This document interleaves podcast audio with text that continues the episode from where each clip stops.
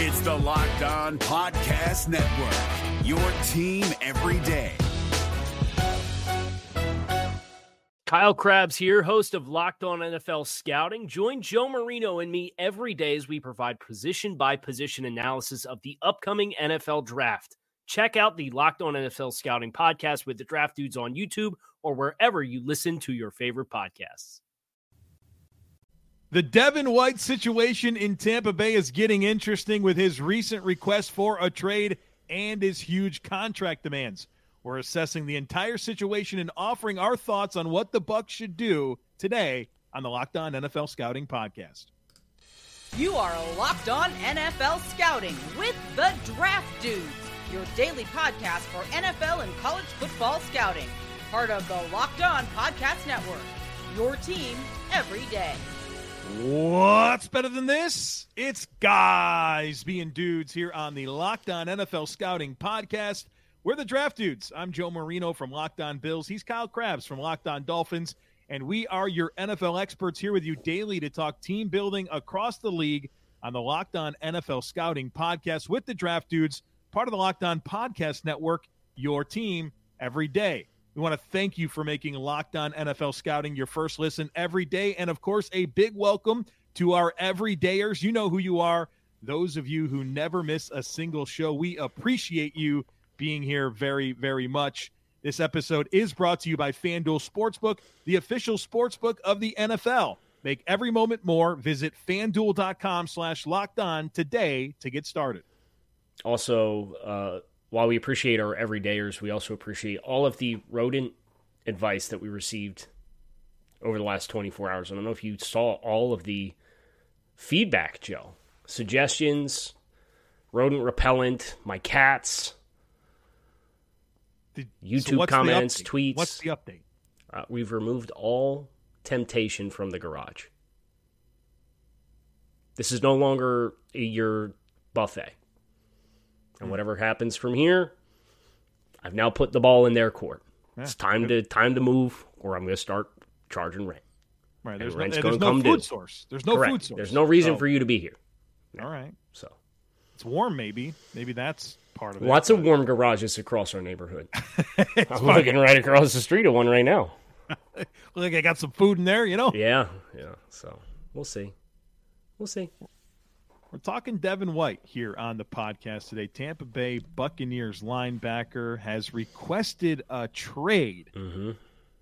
And right now he's scheduled to play on the fifth year option, which will pay him $11.7 million this coming season. But we know that Devin White has some pretty lofty contract demands. He gave us a little clue into those contract demands at his pro day coming out of LSU. Not sure if you saw this quote, but it is uh, is one that we're all reminded of right now. This is Devin talking about himself. He says, People know Devin isn't going to be on the board long, and we're not going to find another Devin 10 years from now. He's rare, Devin White said, speaking of himself. Draft me because when I hit free agency in five years, the price will go up. I'll be looking for $100 million then. And here we are.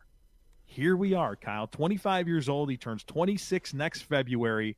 Number five pick in the 2019 NFL Draft. Four-year starter for the Bucs, and he wants the bag. Surely.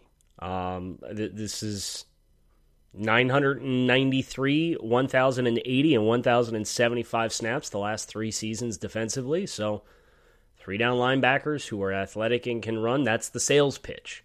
Now, of course, we know there's much more that, that goes into the evaluation than that, but uh, I think the challenging thing for Devin White, without getting too far into the specifics on film that we're going to talk about here in segment two, is kind of the trend of the player, right? And then some of this is a question of the trend of the team and what is around him and what the defensive front that has been protecting Devin White looked like early in his career versus what it looks like as of lately. So I understand there's some elements here that uh, kind of change the conditions around Devin White, but I'm not sure you can look at the last three years and think that he's played better in any season versus the previous season in the last three seasons that he's been on the team for the Bucs.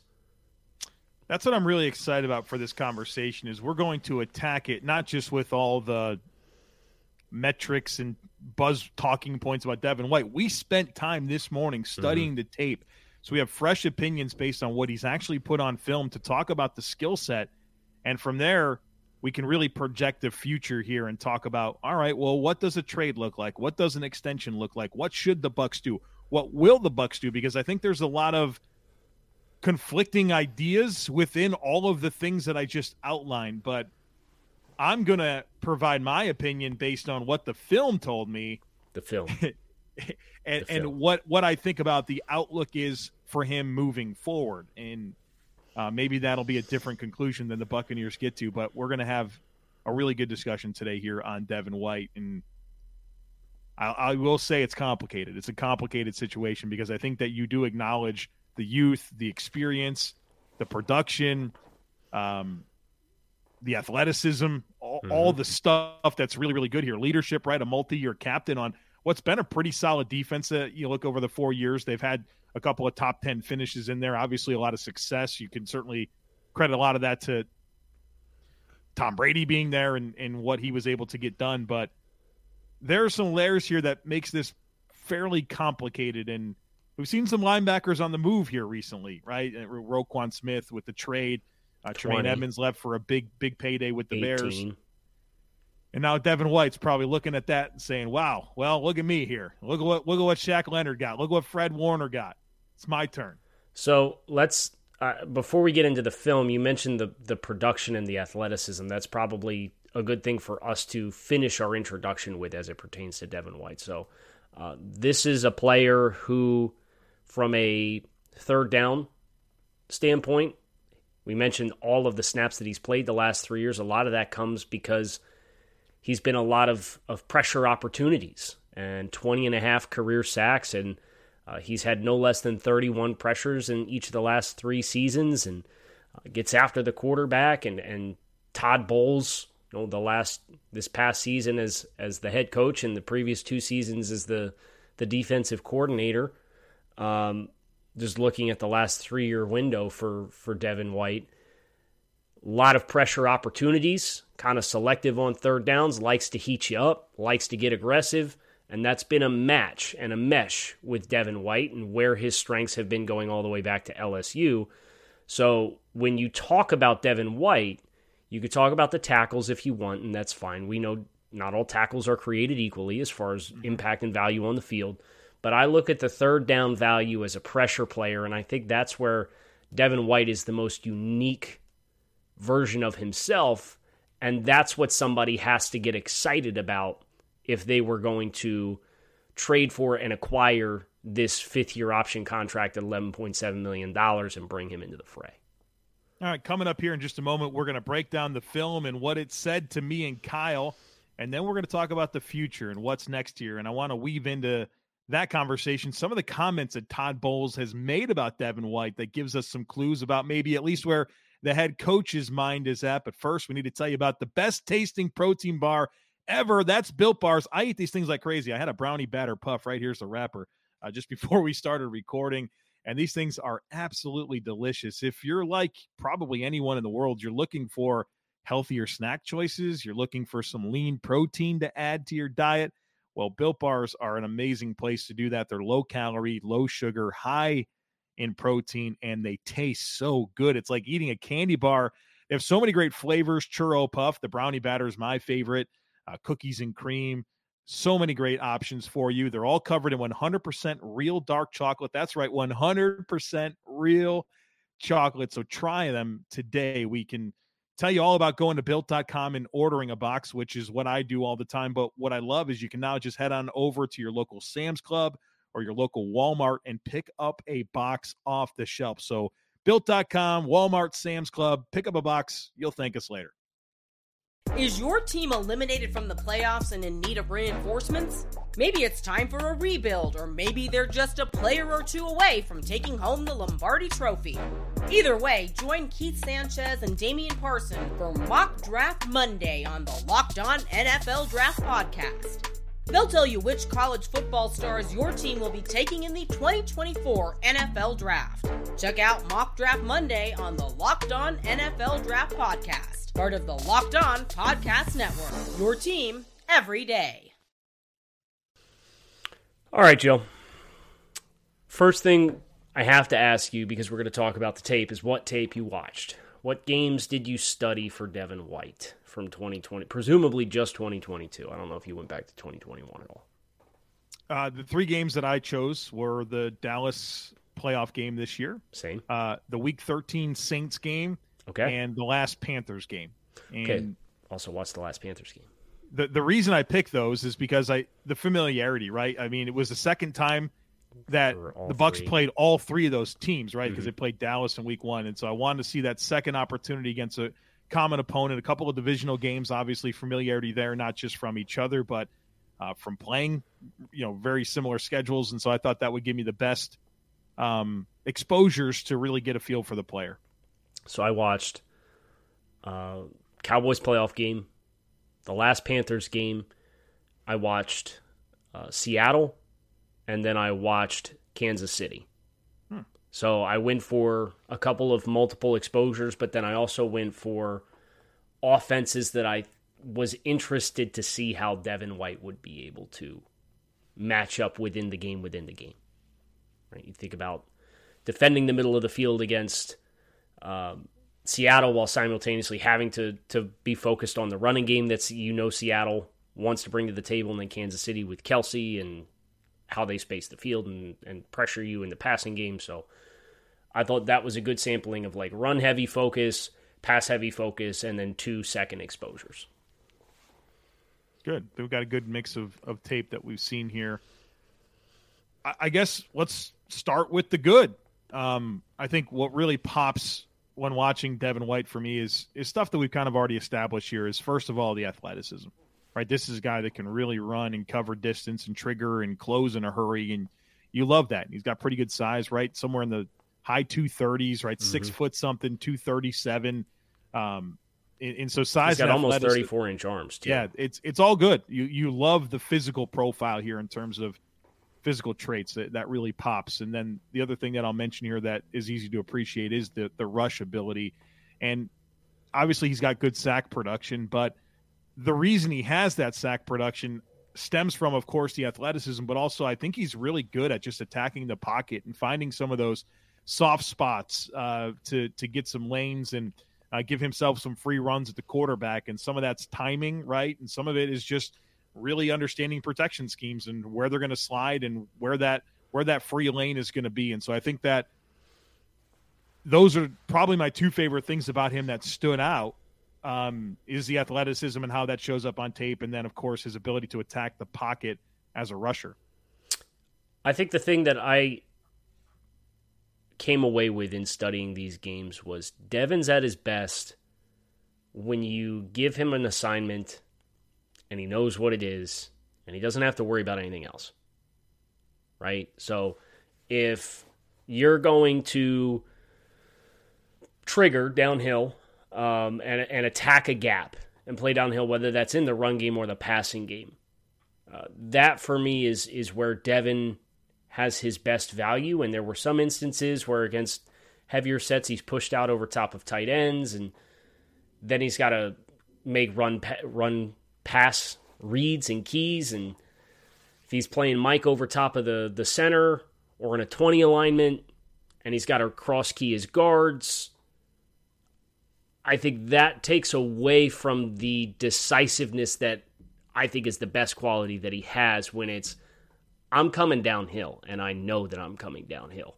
And what that allows me to do is just let my athleticism take over um, and physically overwhelm running backs who are trying to block me or guards that are comboing to get up and climb up into me.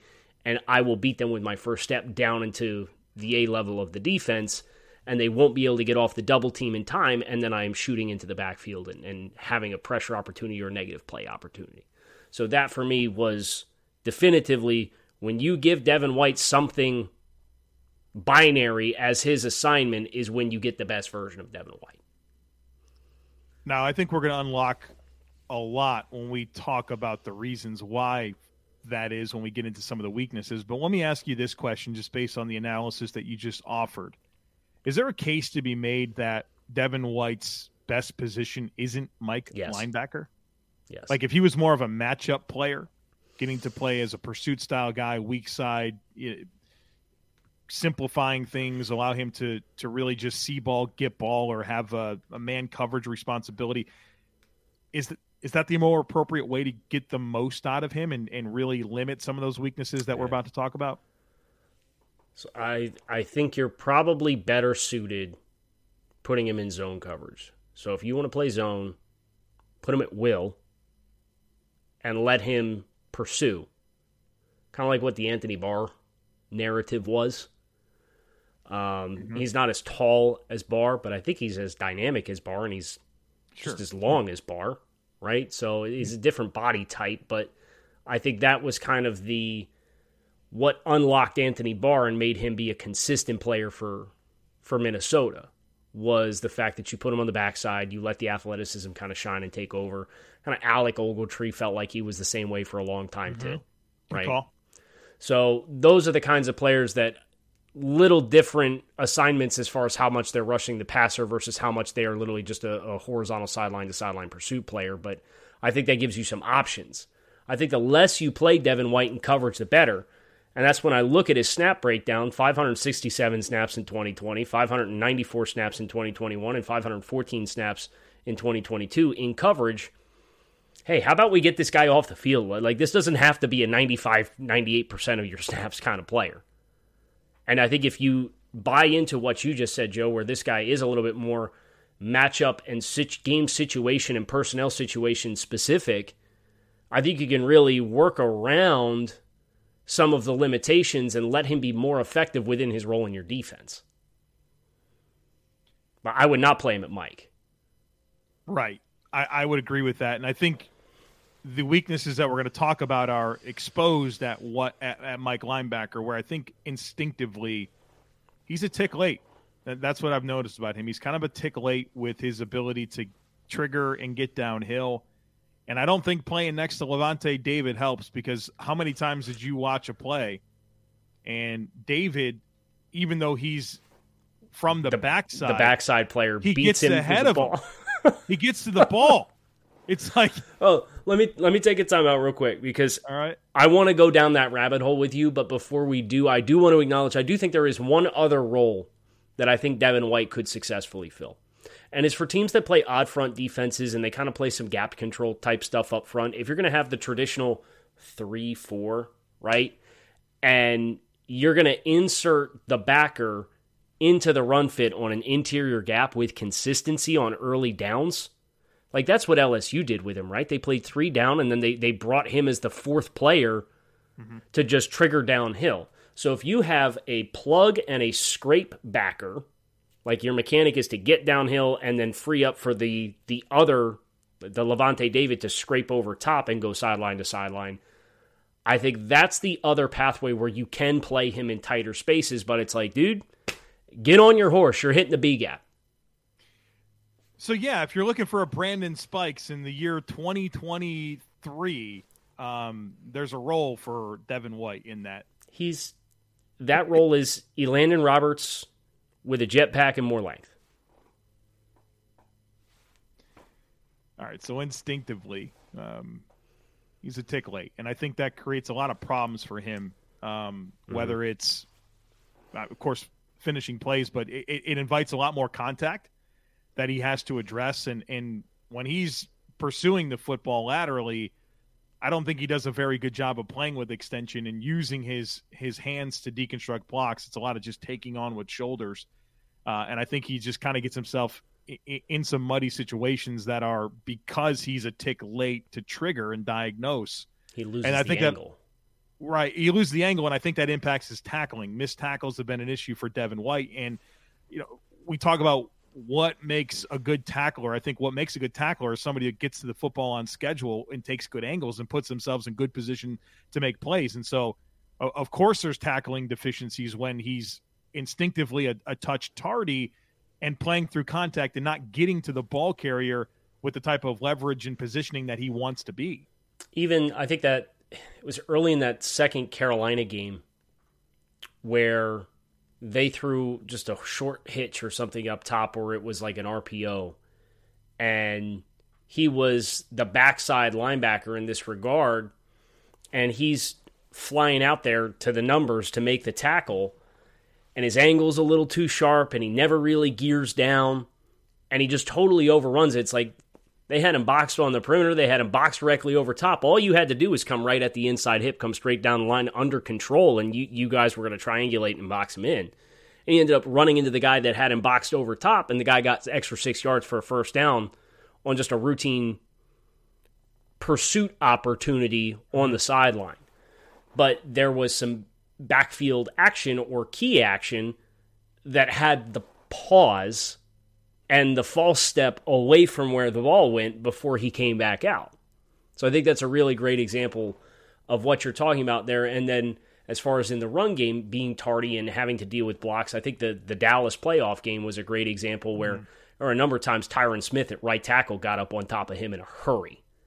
And that was the biggest issue that I had with Devin White was these inc- incidences of when you are late or when you are a tick behind or when you lose the angle and you're on the second level when you do it, when you get walled off, everybody behind you gets stuck behind you on the train.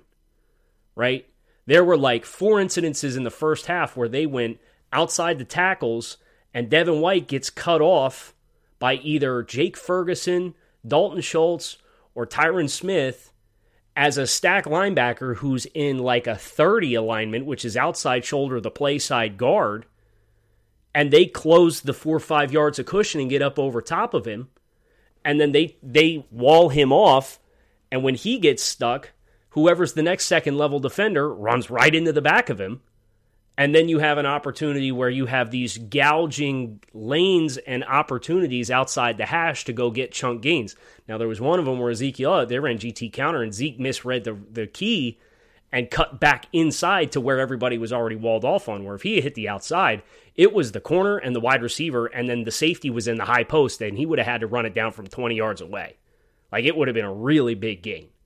So that was the big thing for me with Devin with the processing was – there's way too many opportunities where you are not leveraging to your teammates in support, even if you're not the player that's going to make the tackle. Really weird sidebar, but did you see some of those reps where they would put Vita Vea like on the second level and just have him bull? Yeah. Brother, could you imagine? No. Trying to absorb that as the guard? he, he was rocking them back, man. Yep those are some fun reps. I was that that was like, what? Wait, what's he doing back here? I was like, oh, oh he's no, coming. he's coming. That's a load of a man. Uh, but Devin White in coverage, Kyle. I saw a guy who drifts. He he's a coverage drifter, is what I would call him. Um, where I think so much of being a good zone coverage player is is knowing where the eligibles are, and it's like process of elimination. And there are times where you can adjust your landmarks based on that and squeeze and play a little tighter. But I saw a player that just continuously drifted, and it made for some easy throwing windows that didn't have to be that way if he would have been a little bit more willing to trigger and play down when guys entered his zone as opposed to continuing to drift and try to get depth so often. Do you remember the second Panthers game there was an incident where Tampa had a long drive. They ended up missing a field goal, and Carolina took over like the 40 yard line. And like the first play off the turnover was a play action with a deep hook. And he, Devin was playing hook curl, and he drops, and Darnold has, I think it was Vea, flash in his face, and he flushes to his left. And that deep hook flushed left with Darnold, and Devin really never went with it. Right. Two. And it's like those opportunities when he when the when a right-handed quarterback goes to the right to the left, cut the field in half, right? Mm-hmm. Like you don't worry about him coming back for anything back on your left hand side as a dropper. Get to your right and just flow. It's like a Madden player, like like you know what I'm saying, like a program player in Madden. Like okay, I'm going you, to this spot. Yes, yes, but that's what you. But it doesn't matter what the route stems are. Right, right. It's, what did Jordan Reid call that? At draft when we were uh, all at Draft uh, Network together. It was uh, grass, grass dropper. grass dropper. Yeah, covering right? grass. So and, and I understand when you're hook curl and it's a deep hook behind you, you're not gonna see it unless you turn your head and peek, and that's a dangerous game when you're keying the quarterback. But when the quarterback's got Vita Vea in his lap and he goes that way, go that start the flow that way with it. Yeah. Right. Right. And trust your speed that you run a 4 4.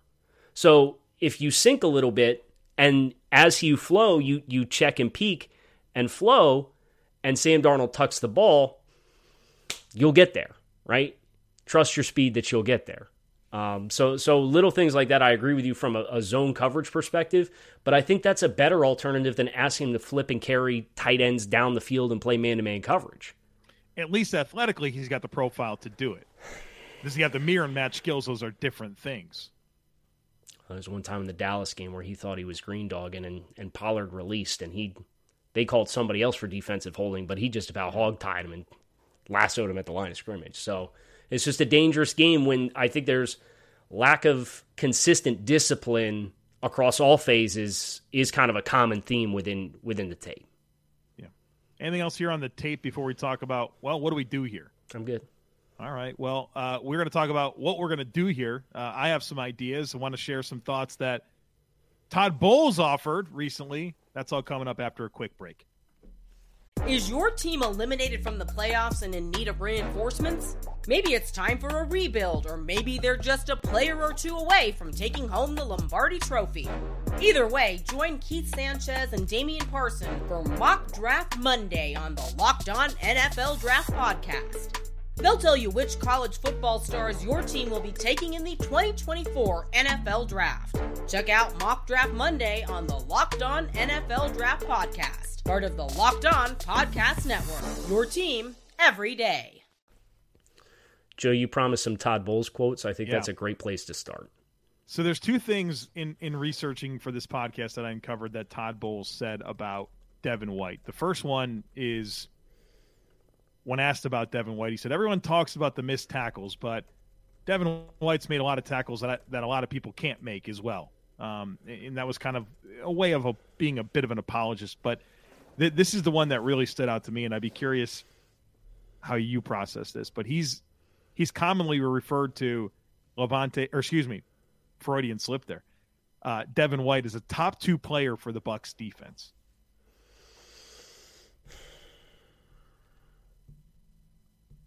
So they like him. I yes. think I think with Devin, what makes Devin a challenging valuation as compared to a v, an evaluation because we just evaluated the player and I think it's it's pretty cut and dry. You're, you're yeah. mo- most people are going to see a lot of the same stuff, right? Right.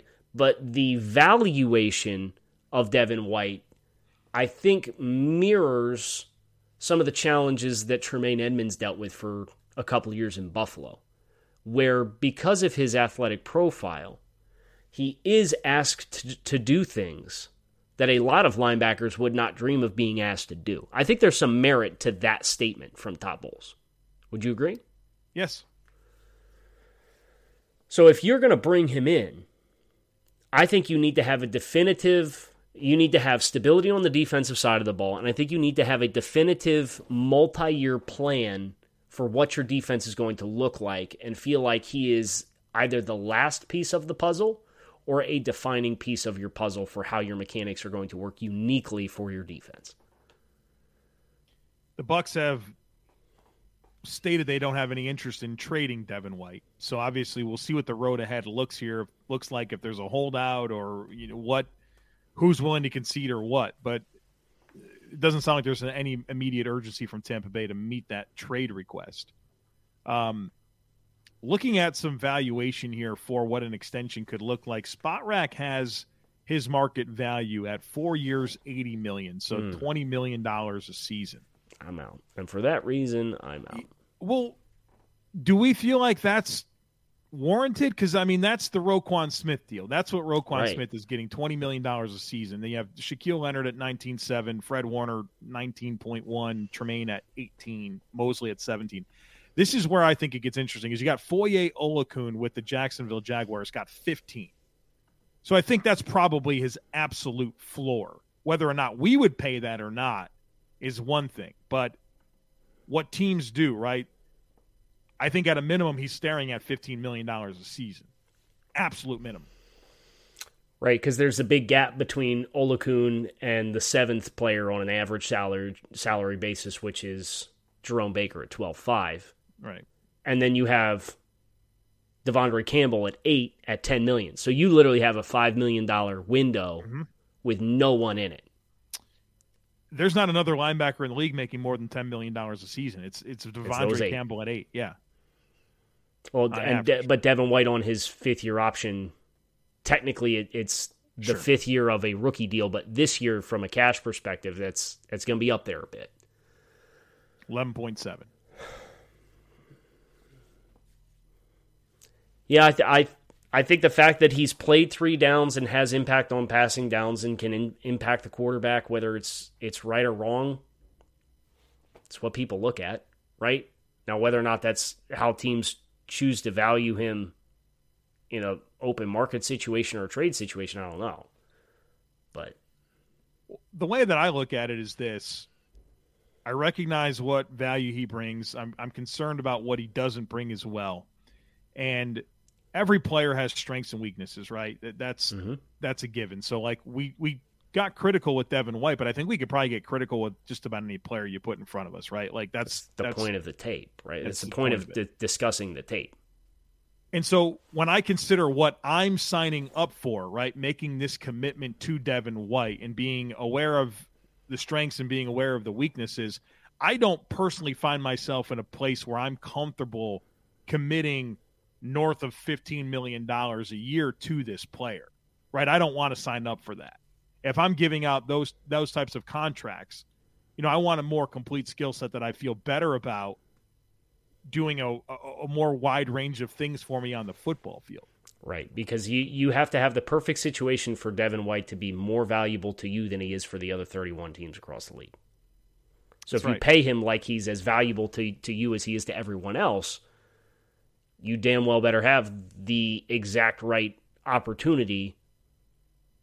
And I think part of that going back to one of the things we earlier discussed was you can be a valuable player without playing every snap. And I, I think there's some opportunities with Devin to maybe be a little bit more selective with when he's playing, and you'll get a better version of him by removing some of the high stress. Do you need him on the field on third and 15? Like, respectfully, I know he's a blitzer, but isn't And he more? Isn't he? a pressure look? Then I'm yeah. Isn't If he more valuable coverage- on third down on third and five, where like you're gonna Forced be in a little bit more base personnel, not spread personnel, and as compared to third and fifteen, where it's like okay, we're gonna put him on the second level, and he's gonna rush from the second level, and we're gonna rush for. I don't know. I I think you can get into some sub package stuff and take him off the field on third and, and forevers, and put him in a better position. this all speaks to a disconnect, right? So if we, or it sounds like if we were running the Tampa Bay Buccaneers, right, and we assess Devin White like this, Devin White doesn't assess himself like this, right? He wants Right. to be the highest paid linebacker in the NFL, So he'd be for somebody else. right? So that there's just to to me that's just just a disconnect. You know what kind of reminds me of the Chauncey Gardner Johnson stuff with the the Saints last year. They end up trading him in August. I think it was August thirty first. They dealt him. I actually have the terms of that deal up here. Uh, ham sandwich and a August. August thirtieth. Is there even such thing as an August thirty first, or did I just draft dudes do math? I'll be honest with you, Kyle. One of the things that I've acknowledged this within January, my February, own March, personal life. May, June. I have no idea how many days are in each month. I think there's- except for February I think- 28. That's the only one I know for sure. Well, but not every year. Right, but at least I know that. January. I know for the first like five or six months you can do the knuckle rule. And the knuckle thing makes no sense to me. Right. If it's a knuckle, it's 31. If it's not a knuckle, it's less than 31. Okay, well, how do you even remember that? I just start with this knuckle and it's January. And that's 31. 31. February, not 31. March, 31. April, not 31. May, 31. June, not 31. I don't know how much further it goes, but that's, I can get about half the What do year. we do with the other hand? Brother, this has been a struggle in my life. Because, Um, and I and I run a lot of reports and stuff like that, and so it's always thinking about date ranges, and I never know. You're right. So August 30th, 2022, the Eagles acquired Chauncey Gardner Johnson from the Saints and a 2025 seventh round pick for a 2023 five and a late 2022 six in 2024. I don't think a Devin White trade looks anything like that. But if we get to August and Devin's still making a stink, if Tampa eats some of the salary because Devin's committed to moving on, is that the terms and conditions in which you would do a trade? I'm not asking what it's predictively it's going to look like that. But if you're dealing for Devin White, is that the kind of appetite you have for a trade, or you give would you give a day two pick for Devin White? Well, I, I, first of all, the, new CBA really makes that hard on Devin White to make that choice to to really hold out like that it through does. mandatory portions of the offseason. Um, I couldn't find a lot of historical trades that I thought made a lot of sense to compare this to. I, I will acknowledge the Roquan Smith trade, uh, which was a second and a fifth round pick. Mm-hmm. Uh, the Alec Ogletree one uh, between the Giants and Rams is one that I thought was at least worth mentioning. It was Alec Ogletree and a seven for a four and a six in 2018. I think that's more more along the lines of. But here's the thing: is I don't. I know the way that we just talked about Devin White. Mm-hmm. But is there a chance that just there's there's teams that look at him differently? Sure. And That's, and beauty's in the eye of the beholder, right? right, and I'm I not think, saying it's I think two Devin, and five, but uh, you don't think they can get a day two pick for Devin White? It wouldn't for me. Not for me, right? right, But predictively, right, right, right. So we've we did the what we would do thing here. I I would trade him to the highest bidder. That's the easiest decision I would ever make. Would be that. But what what Um, are teams really going to do here? Predictably, Maybe maybe three. I would guess three a gets three. this done. I would guess a three. If if Devin White has definitively stated, "Y'all, I don't want to be here anymore," and if you know that he's going to make life difficult, uh, or that he doesn't, he's going to be disinterested and disengaged in playing. Which he's I- already showed sometimes, Correct. right? We've, we've Correct. seen the low. So if if that compounds itself throughout the rest of the offseason program, I would take if I was Tampa, even if I wanted to keep him, I think clearing the almost twelve million dollars off the books in exchange Yes. for a three is a worthwhile venture because Tampa needs to reset pretty significantly. I love that talking point.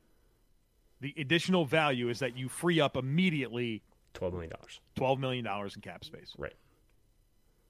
That either you use or you don't use and it rolls over to twenty twenty four. It's valuable Because you could bring no it matter what. you. Right. And look, the regime that drafted him, right? This this is where this is really different than the Okudah stuff from yesterday. Is Jason Licht drafted him? He's going to continue to be the GM of the Tampa Bay Buccaneers, Right. And so that's going to automatically skew the way he perceives it, right? He's not trying to trade the guy that he picked number five and won a Super Bowl with. I mean, has had some good defenses with this guy as his Mike linebacker. So This I recognize is there's going to be more- some differences here between the way we see it and what might actually happen. This is more Mike Gesicki than it is that whole saga on the franchise tag and getting eleven million dollars, and it's more Mike Gesicki than Jeff Okudah from a dynamics team perspective. Miami had had calls, but they didn't want to move him, and then, then they end up losing him for nothing. Or I think if you could do it over and you're Miami and you're in your current salary cap situation, you could free up eleven million dollars and take a a four for Mike Gesicki because they're like I do that ten times out of ten. Right, right. Yeah, Even so at the time, that was we talked about that. Like, yeah, they should have done that. Right. But we didn't view the player the same way the team did. And that's the same that's what I mean when I say that this is a, there's a Mike Gesicki element here as far as this Yeah, this now. build up in the financials and, and Yeah. the, the value of the player, which makes it really interesting. So there you go. Devin White. Film assessment, where to go from here, kind of exploring some trade elements. Uh, it'll be really interesting to see how this one plays out because, as Joe pointed out, Todd Bowles has had nothing but a lot of great things to say about Devin White and, and his play, and Devin has high aspirations for himself, as he should. Um, player who's playing a bunch of snaps and athletic and can make impact plays in the right situations. Um, finding the win for everyone here is going to be the mystery question because somebody's probably going to come out of this situation feeling like they didn't win. But you can feel like you win every day by being an everydayer here with us on the Locked On NFL Scouting podcast, with the Draft Dudes dedicated to team building. You can find us on YouTube or wherever you listen to your favorite podcast. We appreciate you guys making us a part of your day. We hope you have a great rest of your Thursday, and we will be back again tomorrow to bring this week to a close. So hit subscribe, come on back, and see us again. Peace. If you're looking for the most comprehensive NFL draft coverage this offseason, look no further than the Locked On NFL Scouting Podcast. Join the draft dudes, Kyle Crabbs and Joe Marino, as they go position by position through the NFL free agent class and into the star studded crop of college stars who will be selected in the 2024 NFL Draft. If you want to know who your favorite NFL team should be adding to its roster, you need to check out Locked On NFL Scouting, available on YouTube and wherever you get your podcasts. Part of the Locked On Podcast Network. Your team every day. Is your team eliminated from the playoffs and in need of reinforcements? Maybe it's time for a rebuild, or maybe they're just a player or two away from taking home the Lombardi Trophy. Either way, join Keith Sanchez and Damian Parson for Mock Draft Monday on the Locked On NFL Draft Podcast. They'll tell you which college football stars your team will be taking in the 2024 NFL Draft. Check out Mock Draft Monday on the Locked On NFL Draft Podcast, part of the Locked On Podcast Network. Your team every day.